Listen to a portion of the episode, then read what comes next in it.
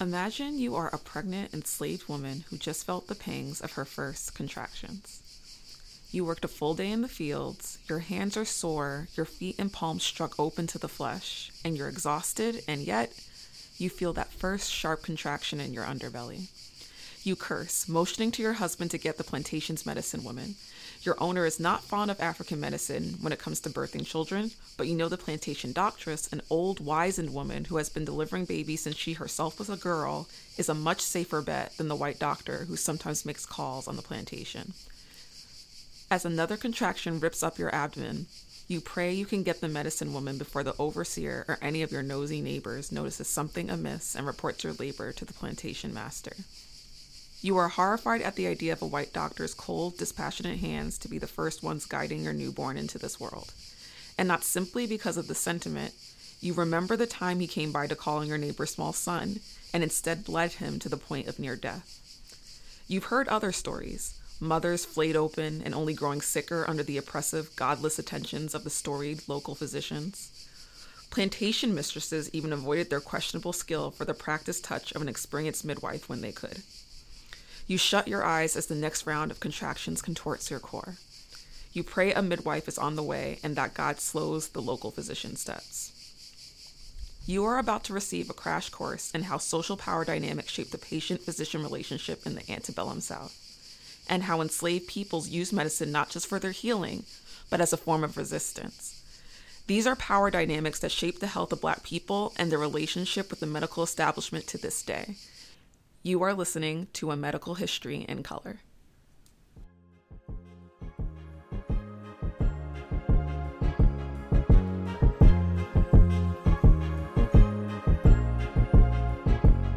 A medical history in color. Did you get that?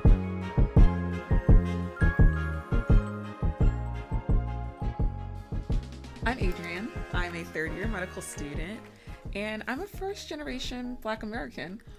I'll also be one of the first, the first doctor in my family. I'm Martha. Hi, guys. Welcome back. I will be the, I shouldn't say am because I'm not a physician yet, but I will be the first physician in my family. Mm-hmm. And I think it's been really interesting thinking about it, about mm-hmm. being the first one. What are some of the things you think about it? I think just realizing that, especially being a black physician, realizing that oftentimes I'll probably be the only black physician in the room mm-hmm. and not having my family to like understand what it's like. Mm. So I've really been thinking a lot about it if I want to like practice in America or if I want to go back home to Ghana to practice mm. just because I don't want to be the only one. Yeah, for me, it's been weird because for me, my grandmother is the only other healthcare, or was the only other healthcare person in my family. Like, she came here from Bahamas um, to train as a nurse. And I feel like when I notice, I guess the times when I notice, oh, okay, I will be the first person in my family who's a physician is, you know, those times when your parents don't get what you're doing, basically. They like want you to come home, they want you to make more frequent calls, they don't understand why you can't be there for certain events.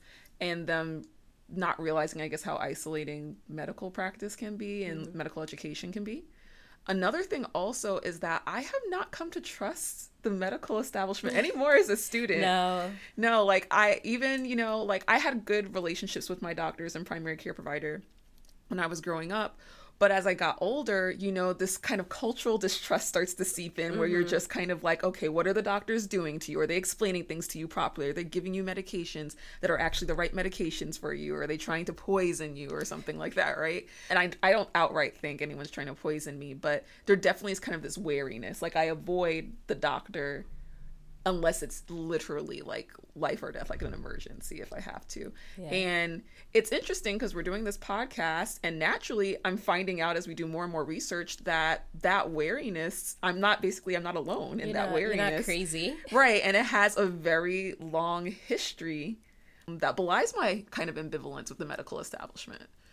So in America, we talk a lot about Tuskegee trials, and I think that's probably the biggest thing that we talk about, either Mm-hmm. Right. Tuskegee or Sims. It's everyone's favorite ethics ethics study kind of sort of.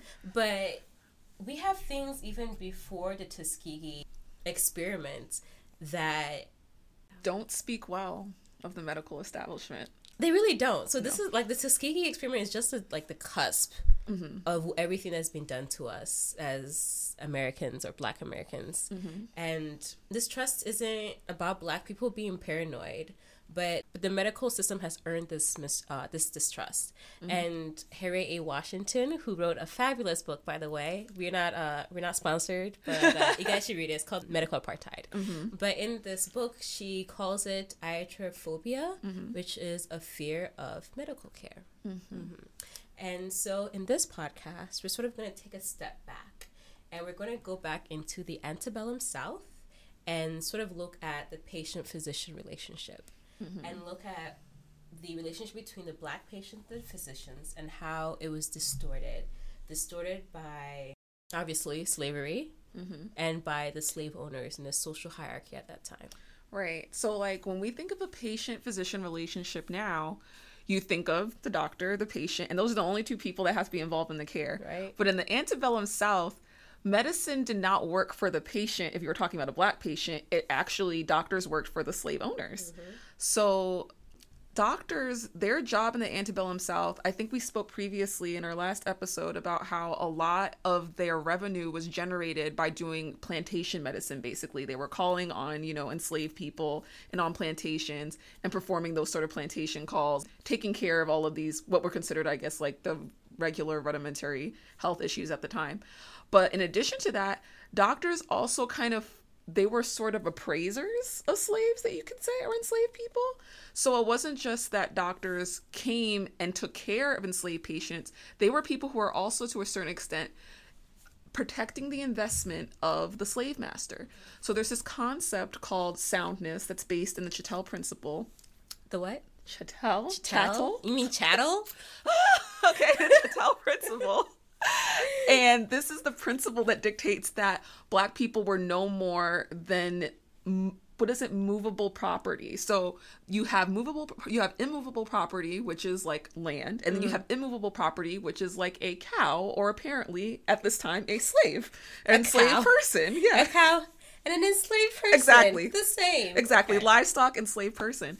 And so, you know, this is the Chattel principle. And so the Chattel principle, it dictates that when you're a physician who's caring for black people during this time, everything that you do is constantly going to be through the lens, even on your best day, right? On a day where you see your patients as close to human as you possibly can, you're always going to be viewing your patient as property and the property of someone else, meaning that you defer to the slave owner about that patient's care. So the care of the patient wasn't really about how healthy the enslaved person saw themselves, about the enslaved person actually being well.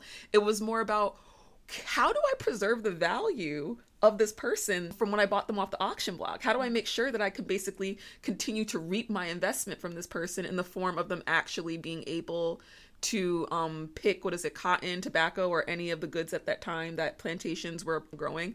Or how do I make sure that if I have to sell this person, that I'm basically getting the return on what I paid for them originally, that I'm not losing any money. And so the concept of soundness was created around that principle. The concept mm-hmm. of soundness wasn't about the enslaved person being healthy, but instead their capacity to labor, reproduce, obey, and submit. So this is how we're defining soundness. And none of these actually, well, I shouldn't say none, maybe reproduce, but, and labor. But the rest, okay, obey and submit have nothing to do with their, like, well being or their, Yeah, and even when as you- humans. But they weren't humans, so I guess. When you look at reproduce, like there's something different there to the word reproduce, right? Versus saying like their ability to prosper and have children or whatever the case might be. Reproduce, it's again putting black people in this position where they're kind of being compared to livestock mm-hmm. where it's not about you know you having children and rearing those children and being able to you know to kind of participate in a healthy family dynamic. It's about your ability to make more enslaved Slave, people mm-hmm. to you know power the plantation workforce. And you would think that this meant that enslaved people should be treated better, right? They're seen as something that's valuable, more valuable, actually second in value only to property at the time was the valuation of enslaved people. And so you would think that meant that slave owners would go, oh, okay, I should take better care of this person. That means that I should make sure their health is in tip mm-hmm, top shape. Mm-hmm. But that's not the case because there's still a difference between viewing someone as a human who you want to be in tip top shape and viewing someone as like a cow or a coffee maker that you want But to be in top the shape. the thing is, even even things that are not human that people want to keep in t- tip top shape. Like let's say you bought a car that you really love, right? Mm-hmm. People obviously didn't have like Teslas back then, but let's say they got a Tesla back then and it's super expensive and it's worth a lot to them, right? They would spend more and care more about the Tesla than the slave or the enslaved person. And I think that really speaks to how much hatred there was mm-hmm. for enslaved people that even though they were your most valuable asset or second to property mm-hmm. you still didn't treat them that they, as if they were valuable. Mm-hmm. So, viewing sla- enslaved people through the prism of you are property first, and then not at all human, I can't even say human second, you kind of had this tier of importance or tiers of importance or hierarchy of importance that's naturally develops, right? So, if you're an older enslaved person, no matter what your knowledge base might be, short of you actually being someone who was like a good doctress on the plantation, you are seen as less valuable than someone who could actually work or still have children. So, if you're a woman on the plantation, your value is being based to a certain extent on the childbearing years that you still have left in you, like how often you carry children to term and carry healthy enslaved people to term from the standpoint of the doctor and the master. So this is kind of how this appraisal process is going when you're mm-hmm. writing the doctor and they're kind of gauging the slave's health and you know repairing whatever they need to repair on the slave to make them, you know, more sound or to increase their soundness. And also, another thing that doctors were doing at the time so, besides just appraising the slave and appraising their value for the master, they're also to a certain extent weeding out if slaves are faking. So, before the doctor actually gets there, the plantation owner hears a complaint from the slave. Like, let's say I'm a slave person and I have a cough. You might say, and a persistent cough too, I have a cough and I'm coughing blood. And then you, the slave owner, like, no, I think you're faking to get out of work. So that's that's the coughing blood how you, okay so that's the first line of defense, right? And so then the doctor and the slave owner are having their own separate conversation about the slave's health. Like, is this person faking? I don't know. Can you give them something to see if they're faking? Can you, mm-hmm. you know, can you put together some sort of scenario to figure out if this person is trying to trick me mm-hmm. and make sure that they don't, you know, produce cotton because, you know, slaves were seen as spiteful and wicked and needing constant. needing constant supervision to make sure that they weren't up to any sort of trickery or chicanery. So the doctor physician or the patient physician relationship at this time is not it doesn't resemble anything like what we think of when we think of the patient physician relationship, you know, after years of ethical study and what have you infused into medicine. Yes, it is really interesting because now when we think about the patient physician relationship, there are lots of things like we talk about informed consent, we talk about autonomy, and and especially autonomy is super important in Western mm-hmm. culture. And looking back at these times, the patients had no autonomy. They had mm-hmm. no way to give consent. Even if, let's say, even if the the enslaved person said, Yes, you know, I want to go ahead and listen to the doctor and do what the doctor says I could. That technically wasn't consent because they had no autonomy over themselves, mm-hmm. over their bodies, because they were owned by someone else. Mm-hmm. And things like this ended up causing mistrust in the medical system. So the mm-hmm. doctors that would come because black bodies were being exploited. So no one cared about if they were healthy or if they were happy or thriving, but it was mostly about exploiting their bodies. How much could we get out of these people? Mm-hmm. So, and by doing that, they were basically patients were coerced into getting care. Mm-hmm. So, the people that were enslaved would be experimented on in the hospital. So, let's say they wanted medical attention, but obviously they couldn't afford it. Mm-hmm. One, I mean, they were enslaved people, and then two, there's uh, slave owner also had to give permission. So mm-hmm. one way around it for both the enslaved person and for the slave owner was medical schools. So you know, mm-hmm. earlier in the first episode, we talked about the medical system or the medical schools were just getting like standardized these days. So with that, what they, what happened was people did not want to use their bodies for like medical experiments. I mean, nobody Right. trusted these hooligans. Like I told you, they were hooligans back then, And hospitals were different too. Like mm-hmm. hospitals were not like, you know, somewhat separate institutions from medical schools like they could be now. They mm-hmm. really were just groups of doctors and medical students at the time. Like mm-hmm. these kind of like loosely formed groups for people who wanted to practice on people. So obviously, no one, no one's trust, no one trusts them. But they're like, oh, you know what we can do? We'll go to poor white people and slaves. They can't say no. Right. I mean, they're poor, and the other, the other group is enslaved. So obviously, we they have to. Um, give us their bodies to use. That's what ended up happening. So Todd Savitt wrote this in his book. He said the slave population of the city and the neighboring plantations is capable of furnishing ample materials for clinical instructions. So imagine that you're just ample material. You're not even a human being, just consider Right. material such as like Ample clinical material. yeah. How insane! Like, imagine we went and like discussed our patients, like in third year, like third and fourth year clinical mm-hmm. rotations, and then talked about our patients, like, yeah, Well, she's just ample. well. I mean, no, seriously, because I've definitely been in ORs and I've been mm. in clinical encounters mm-hmm. where I do think that sometimes some physicians and mm. some residents have a tendency to speak about their patients as though they're less than human, Human, as though they mm. are only there for clinical instruction, for our clinical instruction. So that's kind of an eerie resemblance. I guess we haven't changed that much. Okay. Uh, we're trying.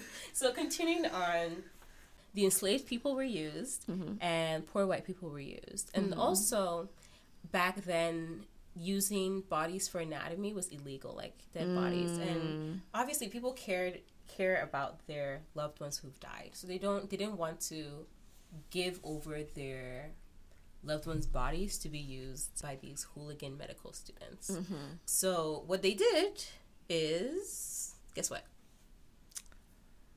they obeyed the law. No. So, of course not. So what they did was that they would either hire some like random white person or they would ask one of the slaves to steal bodies from the plantation Mm, like contract an enslaved Yeah. person. and steal bodies from the plantation to use for their like aut- not autopsies but for like anatomy lab hmm for their dissections or anatomical dissections.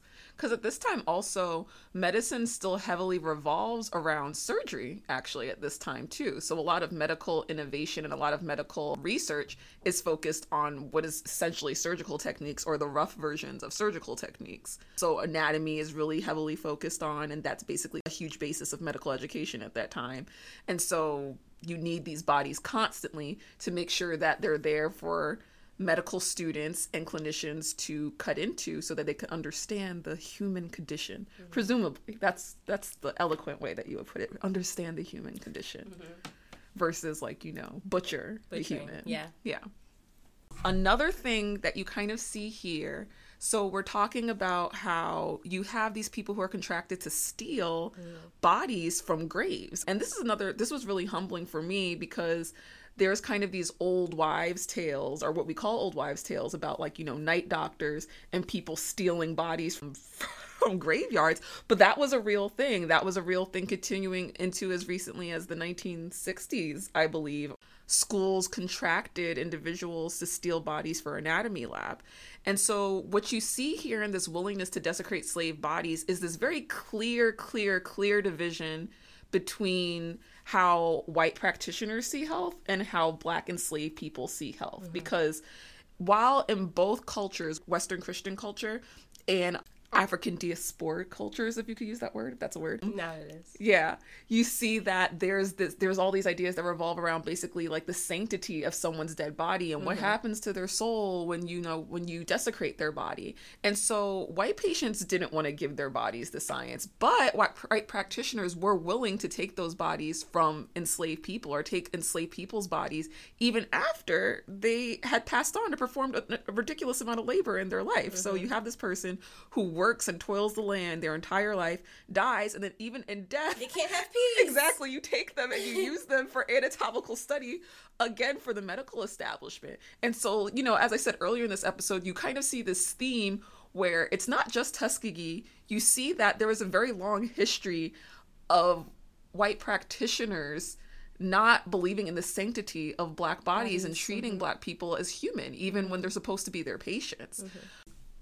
So another thing is that you see a rejection of black spiritualism at the time. So at the time, the medical establishment was trying to move further and further away from what they saw, I guess, as like, I guess, less refined ideas about science and about um yeah about science and how the world works so at this time you see them start to put increasing distance between themselves and you know religious infusion in medical practice and so you have to remember that everything that's being done at this time is being viewed through the lens of the social structure there. So it's like you have black people and white people who are coexisting in the South, and one group is an oppressed group and the other group is the oppressor. Mm-hmm. And so everything is colored by those roles. Roles, yeah. And so you have white practitioners who saw any sort of practice that slaves did, whether it was actual like medical practice, whether it was about the religious practice, seeing those things as superstitious and less um, worthy of respect Mm-hmm. than any of the white practitioners' tools or any of their practices. Even when Even those though, yeah. practices, It was like yeah. those practices weren't sound practices. They weren't evidence based at the time. they didn't know anything. no, So they did not know anything. They knew even less than some of their enslaved people because some of these enslaved people, they're coming from families that have practiced for generations, that have been midwives for generations, herbalists for generations, medicine men and conjurers for generations. And then you have, like, you know, a white American practitioner who just showed up and said, "Uh, I think I want to be a doctor. Who's basically disparaging this enslaved person and not disparaging them because they don't see value in their practices, mm-hmm. but disparaging them simply based on the social hierarchy at the time. So the thing is, we talk about white practitioners' practices. Their practices were actually dangerous Yes, at the yeah. time. It's not that you would not get any sort of relief if a doctor came to you, but you know, think about how now, if a doctor takes care of a patient, let's say something like between 70, 80, maybe even 90% of the time, your patient has to leave feeling better. Like there's this very consumer based model of mm-hmm. medicine that we're on now. But at this point, you could have done you could have made your patient feel worse and somehow you were still a practicing physician. People would still come to you and give you money and give their business. So, popular methods of medical practice at the time for white practitioners were bleeding their patients. So, there was a lot of theory that revolved around the idea of getting people to expel bodily fluids. So, I need to make you vomit as much as possible. I need to make you have as much diarrhea as possible. Like all these things to expel illness, no matter what the symptoms were. So, let's say someone came to me with a cough. I say, you know what you probably need? a laxative. you need a laxative. And so calomel was their favorite laxative of choice. Calomel, a favorite, and what's called jalap laxatives. So calomel is a compound of mercury and chlorine. And so for any medical complaint that you had, whether you were a white person or a black person, but especially if you were an enslaved person, a white physician would go, you know what? I really think you need some calomel and some jalap, and that'll fix your right up and it did not fix you right up. It made you sicker. And also keep in mind that we're talking about a group of people that already has mm-hmm. nutrient deficiencies. Yeah. so they're not being fed well. They're only being fed, fed what do we say hominy? Hominy and bacon. And so they're only they're being fed this nutrient deficient diet. They're living in terrible unsanitary conditions. So their health is already really poor. So imagine taking a person like this and making them expel a ridiculous amount of uh-huh, bodily uh-huh. fluid, making them vomit a ridiculous amount of bodily fluid, really depleting the little nutrients that they had. exactly they're depleting the nutrients and fluids that they have in their body. So that was another one. Again, in the same vein, they were really fond of bloodletting. You're just talking about pure bloodletting. So So they just cut you. cutting you and bleeding you to get rid of the impurities in your body. And this was medical practice. This was the superior, the superior Western medical practice of the time. Um, so we talked a little bit about Thomas Jefferson last time too, and He always Tho- pops up. he does, and you know, I really think Thomas Jefferson is like an enslaved people stand, like low key, like because he pops up in all these stories. But apparently, Thomas Jefferson is also a doctor stand, so he's an amateur physician scientist How do you how how imagine today? Oh, I'm an amateur doctor. What does that mean? What does that mean? Okay. I'm an amateur doctor. I dabble in medicine, dabble in in my spare time. Once in a while, I like to go to the hospital and put on a white coat. You remember the um The boy. that boy who tricked But he still took that more seriously, and he had the right idea because that's literally what being a doctor was like at the time. Minus the white coat, he didn't even have to have the white coat. you know? All that to say is here you see Thomas Jefferson again trying his best to be like a doctor. And he had even advised, and this is something that Thomas Jefferson actually had right. He was like, man, never bleed a Negro because they are nutrient deficient and they will not survive this procedure. Never exactly bleed like a Negro. man, comma. Exactly. Never bleed a Negro. And quote, quote unquote.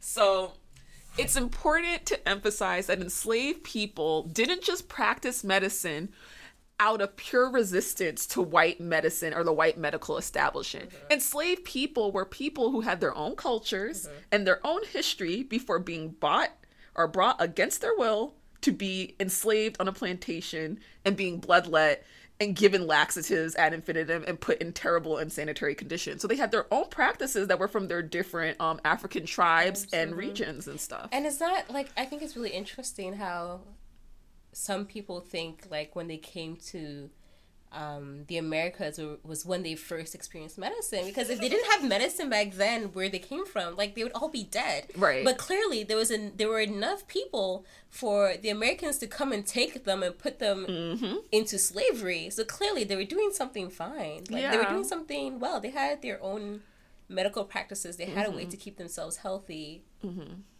Right. And so, like, in some of the research that we were doing for this episode, it's not just that enslaved people had these practices and they preferred these practices. These practices were a form of resistance to being enslaved, but they were also practices that took into account the relational view of health that Black patients had. Mm-hmm. And I think that's a really interesting thing because when we talk about the relational view of health, you sometimes hear the word relational, but really what you hear more often is socioeconomic determinants of of health. health. We have mm-hmm. all this very fancy academic jargon that basically means that you need to be taking into account a patient's context and their environment when informing um, when making a health diagnosis for them or mm-hmm. treating them as a physician. Mm-hmm. And so African people at this time, this was the view that they already had of health. They weren't calling it socioeconomic determinants of health, but really they felt like in order for you to treat someone, truly treat someone and actually heal their Ill- their illness, make them feel better, you had to know about the environmental context they came from, the cultural context that they came from. Mm-hmm. You had to know their relationships and you had to have a relationship with them.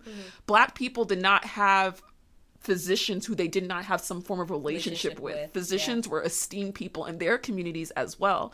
And they weren't just esteemed because of scientific knowledge. Scientific knowledge was seen in tandem or basically having a huge tie to religious understanding too and religious discernment. So these people weren't just healers, they were healers and they were seen as wise men and women. They were people that were consulted for their wisdom in the community. In the last episode, we looked at what some of the medical field looked like after it began to take shape and became more structured. So, about the 1700s, we saw black physicians who had received some degree of formal training. This is the late 1700s again. So, relative to the time period that they practice in, you see some of these practitioners, they've gained a certain level of knowledge. They did their apprenticeships. We talked about James Durham, we talked about McCune Smith and then you saw that they also received overseas training. However, before this, there's an established record of black healers practicing in the States because, again, they're bringing these practices from their homelands. So, before you even had apprenticeship, before you had them traveling to Sweden or wherever to get medical degrees, you had black practitioners who were coming from a place of experience and were using a relational health model in order to treat their patients.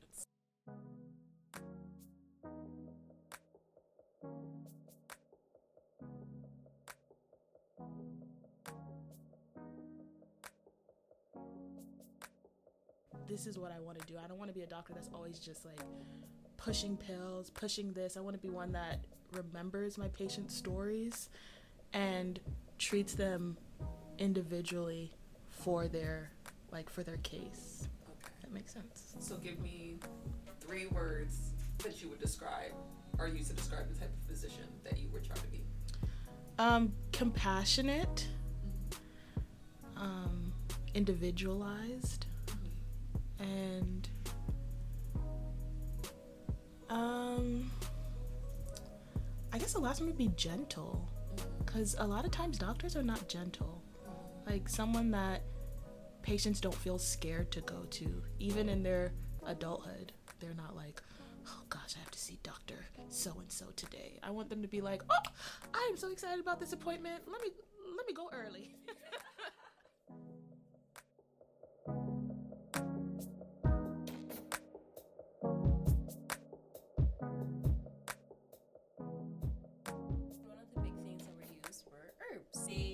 their own, and they also learned how to use the herbs of native U.S. soil because they're mm-hmm. intelligent people. So they mm-hmm. see that things work. Right. So I'm going to go through some of the stuff that they used. Mm-hmm. So there, there was arrowhead, and it was worn as a necklace. And what they did is they gave it to babies that were teething because it helped draw out pain and fever. And I thought that was really cute. And then there was this plant called, excuse my pronunciation, Carenso. Karenko, Carenco, Carenso, something like that. And this was used for arthritis, among other things. We had Jimson weed, which which was used for um, rheumatism. Um, there was chestnut leaf tea. They made it into a tea, which was used for asthma. They had this thing called devil's dung or stinking gum, which is also called, excuse my uh, pronunciation again, asa fedi, fet, Fatita. fat- That was a big one. I saw that one come up a lot. It came up a lot, and it was used for a number of things. First of all, it said it. The book made sure to tell me or to tell the readers that it smelled really bad.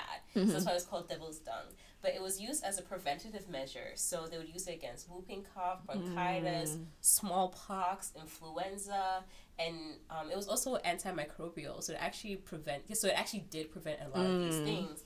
So a lot of the times they would wear it around their neck so that it smelled so bad, but so that the smell would open up congested airways and kill harmful bacteria. So this is like Vicks. This is their yeah, Vicks. Vicks rub. This yeah. Vicks, yeah. and then they would use burdock root was was also antibacterial, antifungal. It was a mm. diuretic. They used it on gout. They used it for blood purification, and they also not not only did they have these herbs, they also had people to administer these herbs. So they had their own sort of system with doctors and doctresses, and then um, who took care of the people on the plantation.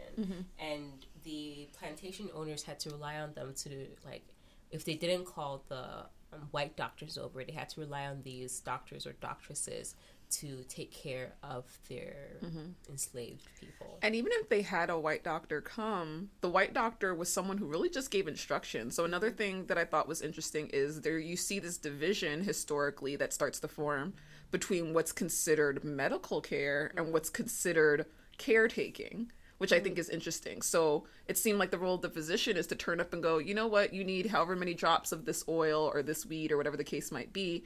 And then the doctresses were actually the people who were applying these treatments oftentimes. Mm-hmm. And if they weren't and if they weren't applying the white doctor's treatments, they had their own treatments that they were using um, from their knowledge base that they had carried with them mm-hmm. from their homeland. Mm-hmm. And I also, I mean, honestly, if you think about it, ev- why would the doctor, especially when they were looking at the enslaved person as less than human, mm-hmm. take care of the enslaved person? Like, why would they stay? Because they don't think of them as human or Right. as really worth much. Mm-hmm. So it wouldn't. They wouldn't want to care for them. It's interesting though, because even when you're not considering enslaved people, it seems like you start seeing that doctors consider caretaking beneath, Beneath them. Because again, they're looking at these roles through um through the prism of the social hierarchy at the time. So remember, we talked about white people and black people, but we also talk about there's men and there's women, Women, and so things that are traditionally seen as caretaking Or feminine. were exactly were feminine things Mm-hmm. feminine and non-scientific things so like a lot of the actual labor of actually taking care of a sick person the proximity to their bodily excrement all of those things were relegated to the task of um, women in the household. So this is white women but this is also black women or their doctoresses. And so they're the people who are cleaning up people's wounds. They're applying the treatments that the doctors tell them to. They're making sure that they're in sanitary conditions when possible if you're not talking about an enslaved person i guess. And they're the persons who are actually carrying out the task of healing Mm-hmm. versus the doctor shows up and at this time doesn't necessarily diagnose because that's apparently not required of a physician at the time. And he gives instructions, and the people follow those instructions and make their own adjustments to those instructions depending mm-hmm. on their knowledge base. And mm-hmm. that's what you find the black doctoresses doing oftentimes.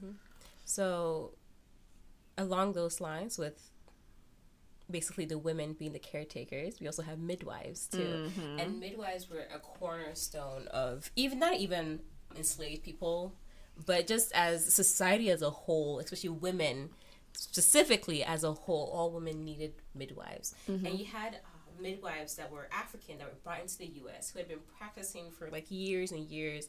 They probably came from like families that had produced midwives for the communities or the tribes that they were in back then. Mm-hmm. So they were very experienced people and they continued to practice midwi- midwifery mm-hmm.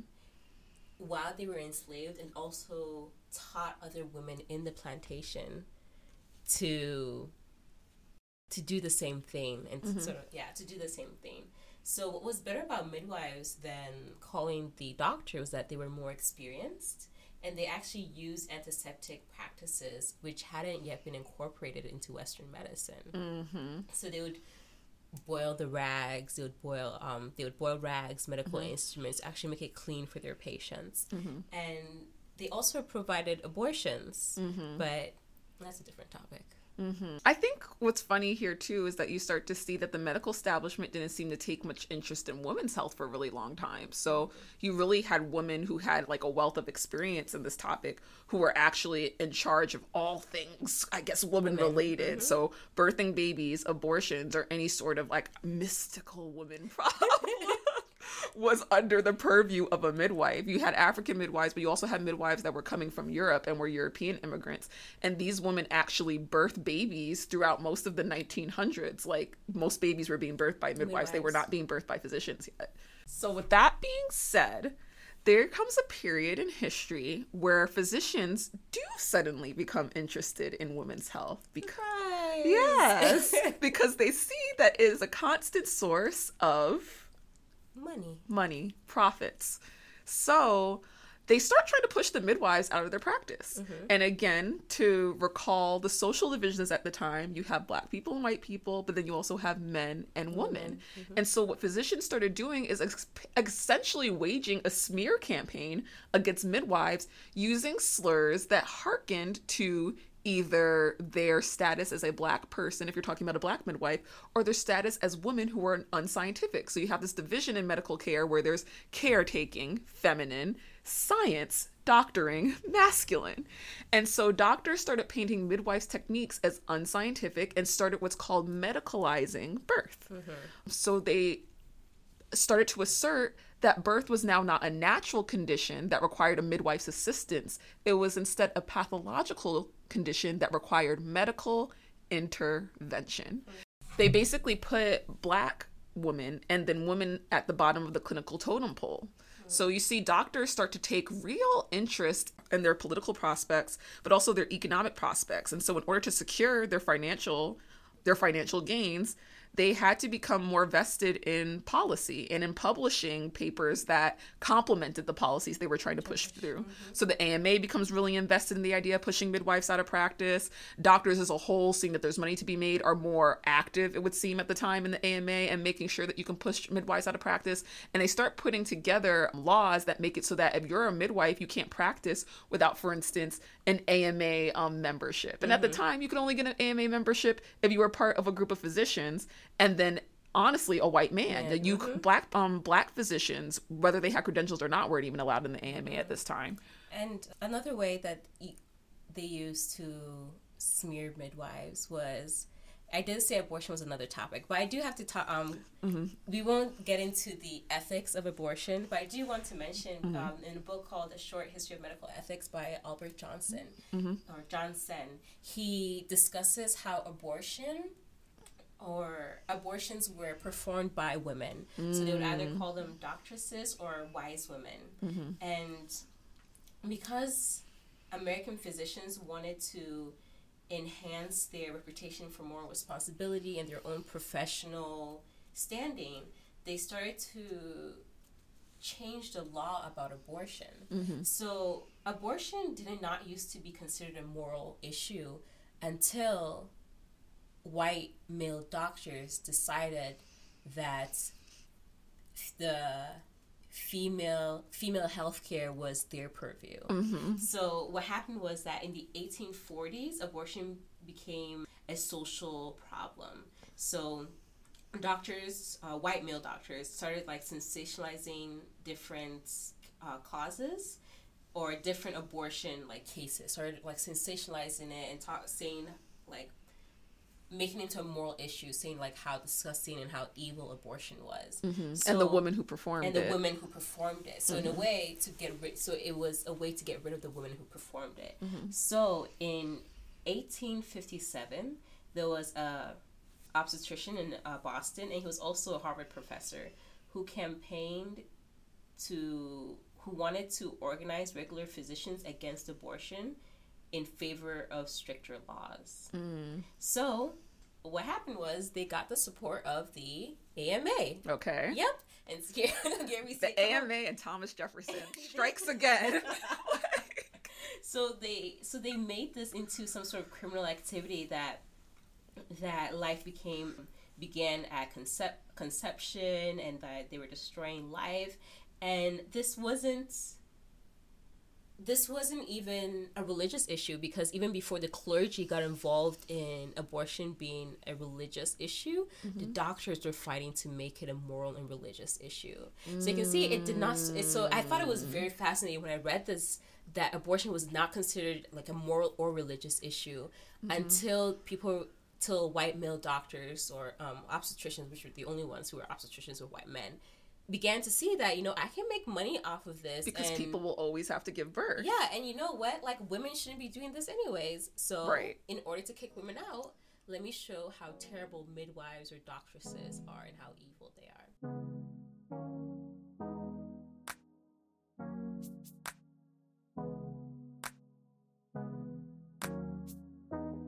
and we've been able to go and see you know the conditions people are in um, just the type of community support that they could use whether it's maybe just donations salary wise once i'm in that type of lane or if it's the actual service that i can go back and do and hopefully have a continual um, stream of help so When you say useful, what do you mean by useful? um, what do you mean when Like a moment ago, you said that it's something that you can see being useful, being a doctor. in terms of serving people in this that specific way in, in a a needed field and a needed service that I think specifically even the black community if there aren't enough black physicians the need won't be filled. Um, African physicians that are going to be willing to go back and serve African peoples um, and see them as not just some mission work two week stop goodbye. Um, yeah. So, what would you say if I asked you to give three words that describe the type of position that you would um, philanthropist, self-sacrificing, and just willing. Um, I hope those are the three things that people think about when they ask for, you know, Geno's help in the future.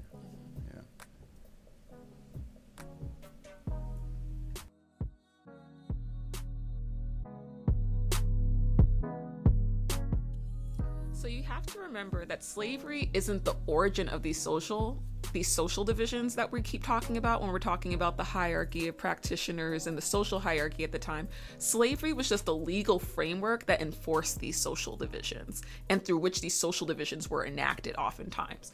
And so not only did you have white male physicians who were trying to push out black midwives and black practitioners, they also started asserting that you could not practice autonomously at, as a black practitioner. So let's say that you're an enslaved person, you always have to be practicing under the supervision the supervision of a white physician, even if you had more knowledge than that physician technically, even if you came from a family of practitioners and had been practicing since you were like a wee girl, you had to work under the supervision of a white physician because not only were you not seen as capable or a capable practitioner, people were also suspicious of you. So how mm-hmm. Martha said that they're smearing midwives and they're smearing doctors or black doctresses, they're also remember we talked about these people as leaders in their community and so oftentimes when slave owners and white physicians and white people who wanted to keep the status quo in check were fearful of slaves organizing, they actually looked to positions like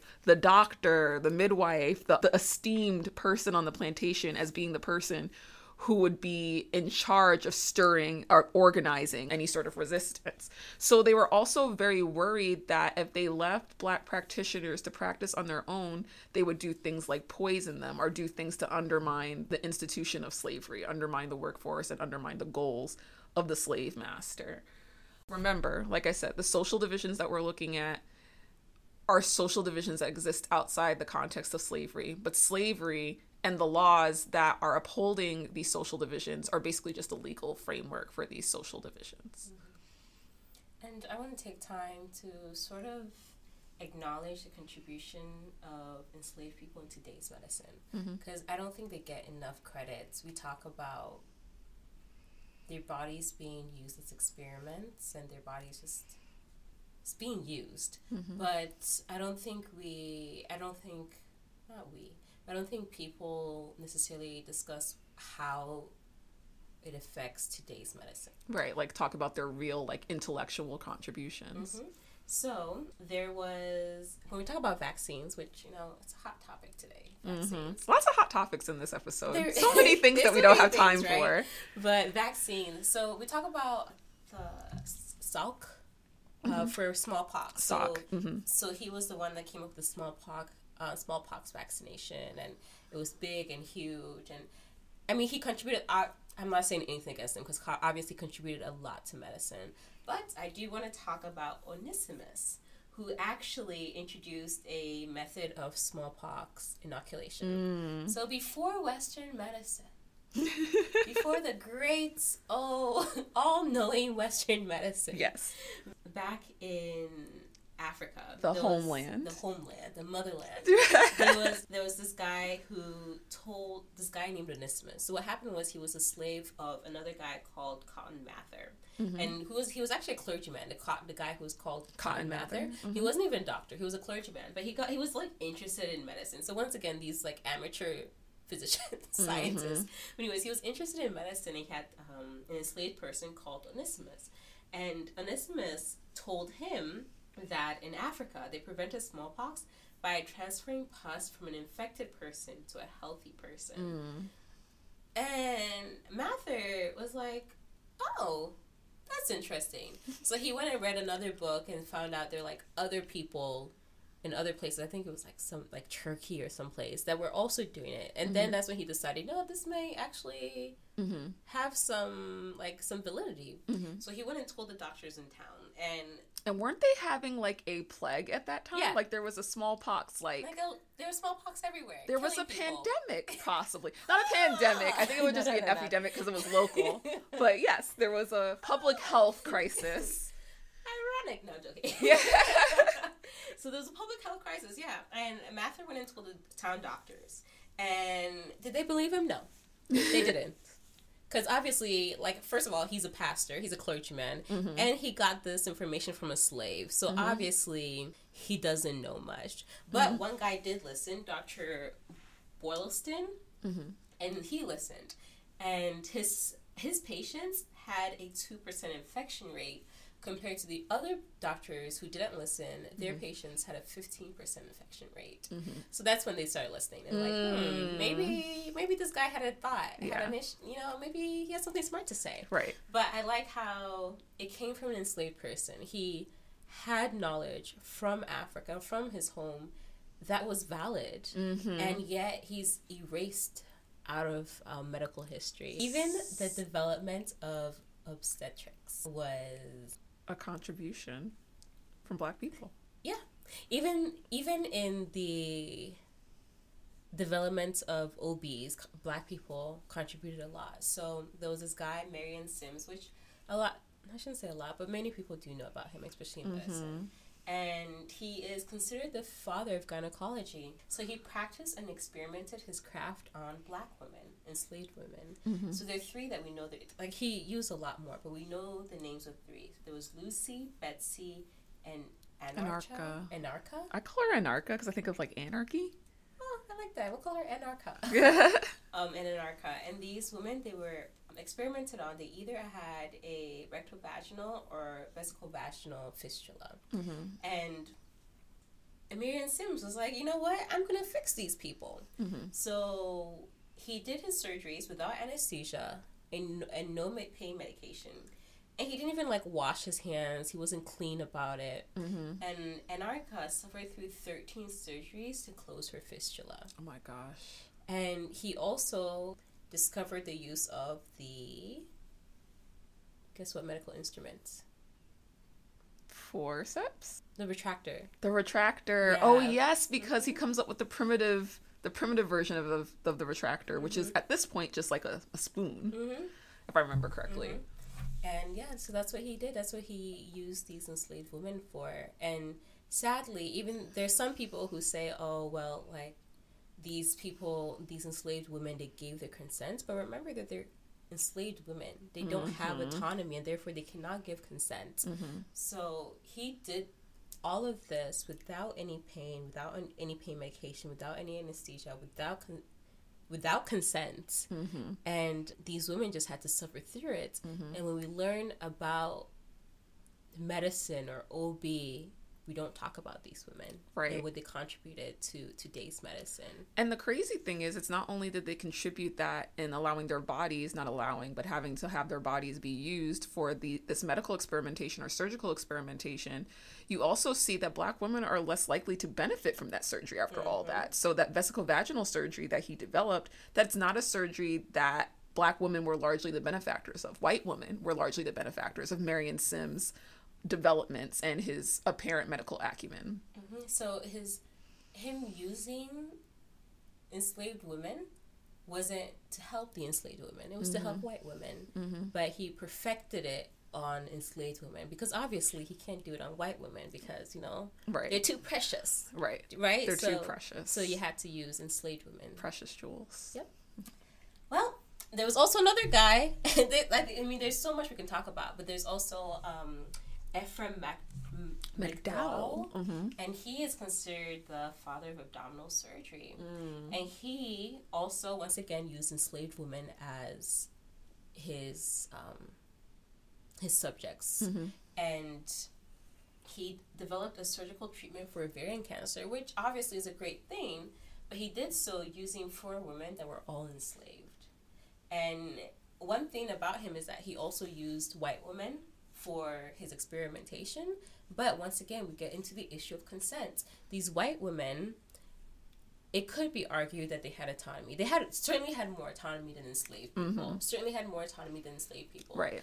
So, keeping within the context of that time, the white women were given were giving Dr. McDowell their consent. Mm-hmm. These enslaved women could not give consent. So once again, we get into this issue of Mm-hmm. consent and People are still arguing this to this day. Like, there's mm-hmm. still papers that argue that we treat Marion Sims' legacy unfairly mm-hmm. because he did, in fact, ask for the enslaved woman's consent. But again, how much consent? What does your consent count for when you are not even considered a person with autonomy or with the ability to have legal rights at this period of time? And I mean, like when we talked about consent, especially well in today's time, we talk about informed consent, and you there are four components of informed consent that mm-hmm. a person needs to have. So one, you have to have the capacity to make decisions. Mm-hmm. Two, you have to the medical provider has to disclose information about the treatment or the procedure. So you mm-hmm. actually have to know what's happening. So benefits, the risks, and the likelihood of those benefits and risks. Number three, you must be able to comprehend the relevant information. And number four, you must voluntarily grant consent They were without coercion or duress. they were absolutely not having these conversations. exactly. So I don't understand people. why these papers are being written about The- consent. right. Because you you should know as a doctor, you should know what these 4 these um, four components of informed consent are. So, in summary, enslaved people received medical care not as humans, but as the property of slave owners. Soundness was central to the relationship between white physicians and black enslaved patients. Enslaved people had their own relational view of health, and their own medical techniques that they asserted their right to practice. And this was a form of resistance and making sure they kept their traditions, even as enslaved people. Medicine was not evidence based at this point in history and was at times both dangerous and fraudulent. and doctors had a turf war with non Western medical practitioners. They began to aggressively minimize the role of these providers, i.e., the midwives, the doctoresses. So, you see, physicians at this point in time were very litigious. What they lacked in clinical experience and knowledge, they certainly made up for in aggressive politicking. But we also see that providers were seen through the lens of existing social divisions, i.e., it's impossible to separate white physicians' view of black practitioners and patients from how they view black people in general. And we hear this idea echoed all the time, right? So we see this still play out subconsciously in our view of black medical students, black practitioners, and black patients. I naturally connected this to the modern day turf war brewing between not just physicians and advanced practice providers, but honestly between demographics in competition for medical school admission. This is something that is a sore point that we still talk about even well into medical school. Yeah. What would be your take on that? This is such a big, I think it's such a big topic to tackle because it's, even though you've gotten into medical school, you've passed your MCAT, you're passing your classes, mm-hmm. you hear whispers of like even your classmates sort of implying that got in because of special treatment, that you're not intelligent enough to be at the same level as them. Mm-hmm. And even in the clinic, ex- this shows a lot in clinical mm. years. In the clinical years, when you have doctors or like attendings or even residents that will treat you differently or speak to you differently than your white or Asian counterparts mm-hmm. because there's this thought that you don't know as much as they do, or you mm-hmm. didn't work enough, or you didn't have the same intelligence to get into medical school. Mm-hmm. Even though you are in medical I'm school. I'm there. I'm here in medical school. I'm passing I'm the passing test. my test. I'm passing my classes. Like, what more do I need to do to prove to you that I belong here? Mm-hmm.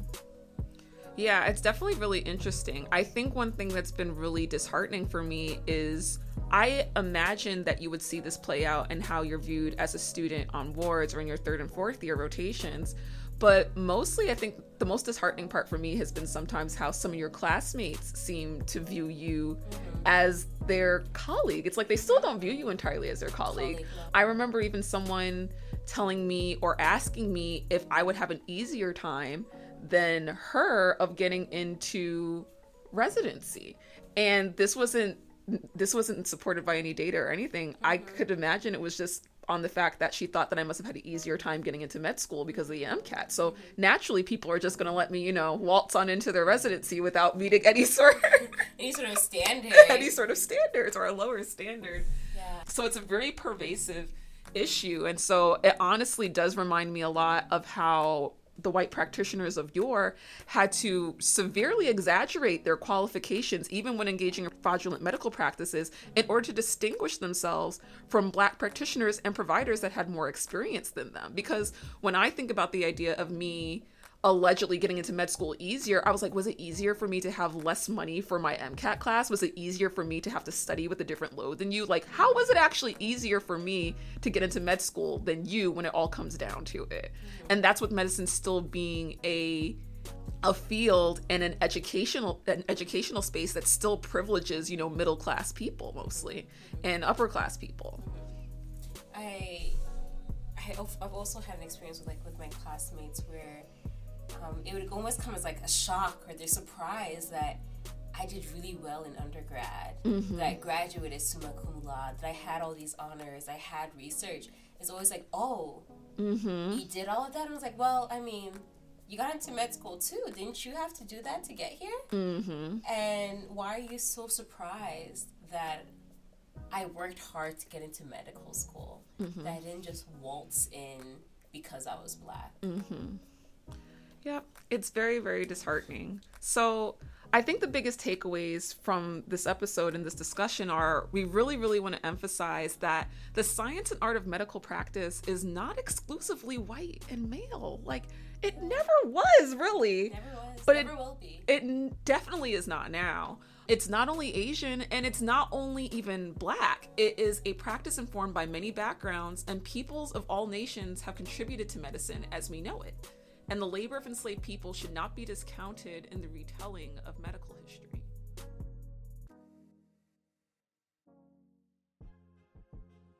Martha and I are super passionate about bringing the experiences of Black medical students and practitioners to the forefront. Please share and review our content. Leave us feedback and share your experiences with us. Also, do not hesitate to share this with your non Black friends because it is an educational tool. Yes.